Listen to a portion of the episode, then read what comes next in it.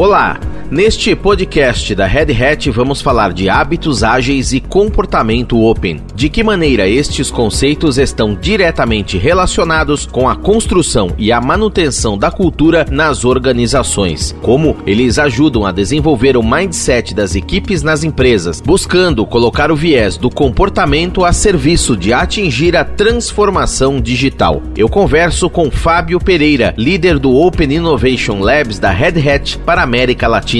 Olá, Fábio, tudo bem? Bem-vindo aqui ao nosso podcast. Prazer estar com todos vocês aí. Eu que agradeço a sua presença. Fábio, o que são vieses cognitivos e como eles impactam a cultura de uma empresa? Vamos lá, já começar falando de um termo que talvez seja um termo interessante aí para as pessoas. Um viés cognitivo, Daniel, ele é como se fosse um, um erro sistemático no nosso cérebro. É como se fosse um bug, né? O pessoal de tecnologia vai lembrar dessa palavrinha. Lembra do bug do milênio, né? Que teve lá na, no ano 2000? É como se fossem mini probleminhas que o ser humano tem no nosso cérebro e todo mundo tem, certo? Isso é um dos grandes pontos que alguém pergunta assim, mas todo mundo tem vieses cognitivos? Todo mundo tem isso. Quando eu fiquei sabendo disso há uns 10 anos atrás, eu achava que eu não tinha e eu pensei assim, ah não, eu não tenho isso não, né? Eu não tenho problema nenhum no meu cérebro de tomada de decisão, eu sou 100% racional. Só que faz 10 anos que eu estudo e aplico o conceito da ciência comportamental e a gente tem mini probleminhas na tomada de decisão, porque na verdade é muita informação, né? né, que a gente tem ao mesmo tempo. Então, quando a gente tem uma sobrecarga de informação, o cérebro ele cria mini atalhos e algumas vezes esses atalhos podem gerar decisões que não são as melhores decisões no nosso dia a dia. E Fábio, por que é tão difícil mudar comportamentos e hábitos? Quais são as principais dicas? Por onde começar a fazer isso? Porque a gente toma muita decisão no nosso dia a dia, né? Tem um número que é 35 mil, é uma estimativa da quantidade de decisões que um ser humano toma por dia, né? Então imagina, você toma 35 mil decisões. E essas 35 mil decisões, elas formam o conjunto de comportamentos e o conjunto de comportamentos ele vira cultura, né? E essa cultura, muitas vezes, ela vai para um lugar no nosso cérebro que é o que a gente chama de cérebro automático. O cérebro automático é tudo aquilo que você faz de forma inconsciente. Ou seja, quando você acorda de manhã, vai no banheiro e escova os dentes, isso é um comportamento automático, é um hábito. Você criou esse esse hábito provavelmente quando você era criança, quando você começou a fazer essa questão de se acordar e escovar os dentes, e isso vira cultura. A cultura do brasileiro é escovar os dentes de manhã e logo depois das refeições. Até um, fato interessante aí, eu morei oito anos na Austrália, e na Austrália o pessoal não escova os dentes depois das refeições. Então eu lembro muito bem de uma vez que eu estava escovando os meus dentes depois do almoço, e uma pessoa entrou no banheiro do escritório e me olhou como se eu estivesse fazendo uma coisa muito estranha, porque a minha cultura era escovar o dente depois do almoço. A cultura lá, o pessoal não escova os dentes depois do almoço. Não tem esse negócio de levar a escova de dentes para o trabalho, né?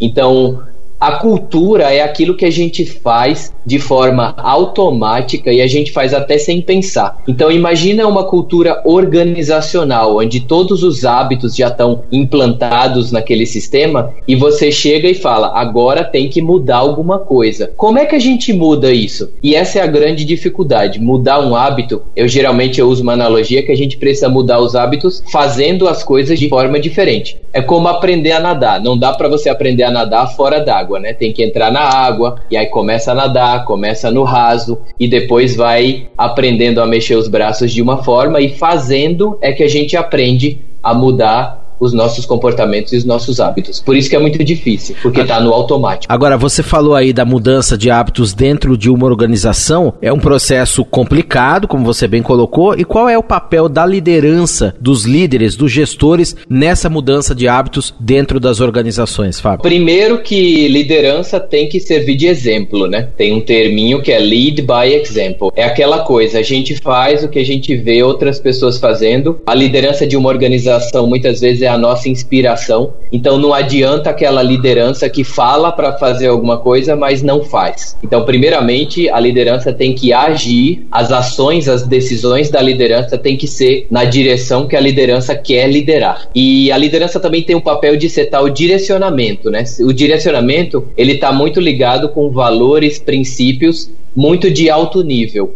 Porque a gente tem que dar autonomia para que a tomada de decisão ela seja tomada no nível onde a informação está presente. Não dá, por exemplo, para um CEO de uma empresa tomar todas as decisões da empresa, mas o que o CEO pode fazer é setar o direcionamento, os valores, os princípios, as prioridades principalmente, para que as pessoas tenham isso muito claro, né, a clareza das prioridades e que as pessoas possam a partir dessa liderança, tomar suas decisões. Então, o papel da liderança vai muito disso e vai muito também do sentido de, de se inserir no comportamento que a liderança quer que toda a organização tenha. Porque não adianta você ver uma coisa e dizer que você quer que as pessoas façam outra se você se comporta totalmente diferente do que está escrito, né? É aquela coisa de dar o exemplo, né? E nesse processo você tem que ter canais de comunicação também para chegar bem aos funcionários, às equipes, aos times, fazer todo esse trabalho de bastidores também e envolver os colaboradores, né, Fábio? Com certeza, envolver todo mundo no processo está muito ligado a esse mindset, essa mentalidade open da gente escutar todo mundo, porque a gente sabe que como líder, a gente a inteligência está no todo, né? A inteligência está na soma das cabeças de todas as pessoas juntas. É, eu uso muito uma, uma frase que juntos somos mais fortes, né? Então,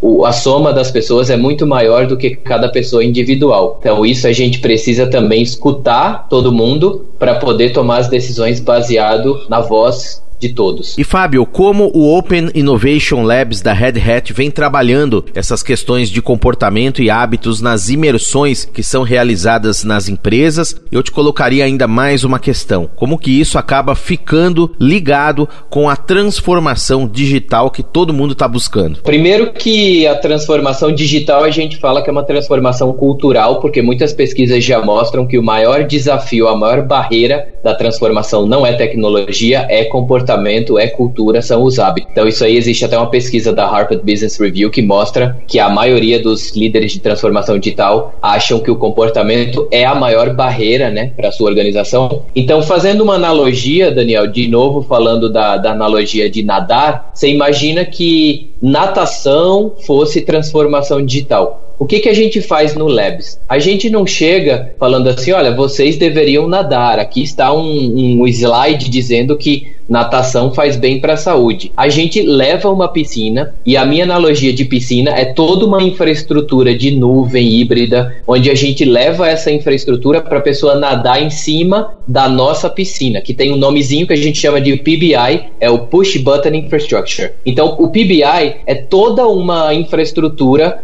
com tecnologias avançadas que a gente já leva pronto. Então o cliente não tem a desculpa de falar: "Ah, mas eu não tenho uma piscina aqui para aprender a nadar". A outra coisa é que a gente leva pessoas especialistas para nadar junto. O que que isso quer dizer? A gente leva pessoas especialistas em ágil, em DevOps, em design thinking e a gente faz isso junto com o cliente. O Labs é uma imersão mista, onde a gente tem pessoas da Red Hat e pessoas do lado do cliente, onde a gente fala que a gente nada junto. A gente nem vai fazer o trabalho pelo cliente e nem o cliente vai fazer o trabalho sozinho. A gente transforma entregando e entrega transformando alguma coisa real de valor. Então a gente vai no cliente, cria essa imersão, o cliente seleciona um problema real que ele tem de negócio e a gente resolve esse problema real de negócio juntos de uma forma totalmente diferente. Então o que, que acontece? Ao fazer a solução de um problema de uma forma totalmente diferente, as pessoas do cliente acabam criando novos hábitos. E esses hábitos eles perduram, porque a gente fica lá entre dois a três meses fazendo um programa de imersão,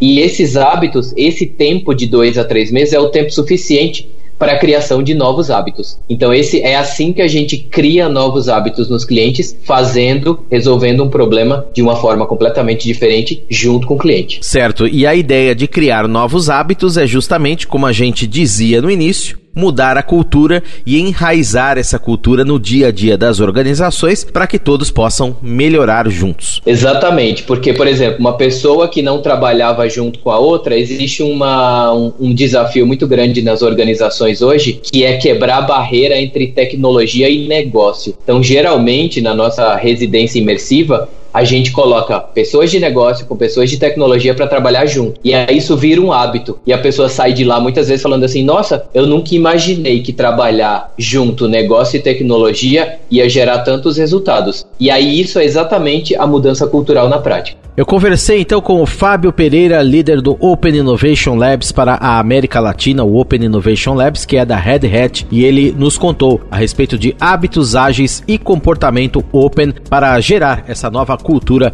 dentro das organizações. Um grande abraço para você, Fábio. Obrigado pela presença aqui no nosso podcast e até uma próxima. Um grande abraço, Daniel, e para todos que estão ouvindo aí. Até a próxima. E este foi mais um podcast da Red Hat, o podcast para quem é aberto para o mundo, aqui no canal Notícia no seu tempo do Estadão. O podcast que tem a apresentação minha, Daniel Gonzalez, e os trabalhos técnicos e a finalização de Vitor Reis. Um abraço para você e até a próxima.